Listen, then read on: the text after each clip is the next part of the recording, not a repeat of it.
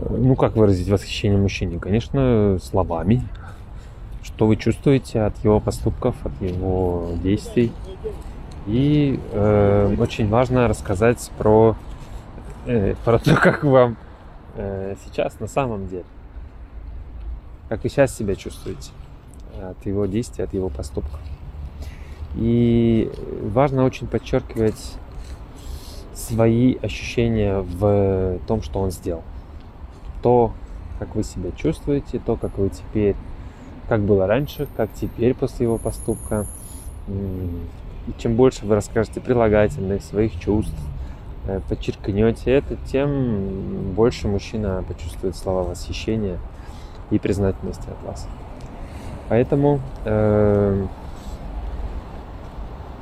лучше всего формат это рассказать о ваших чувствах.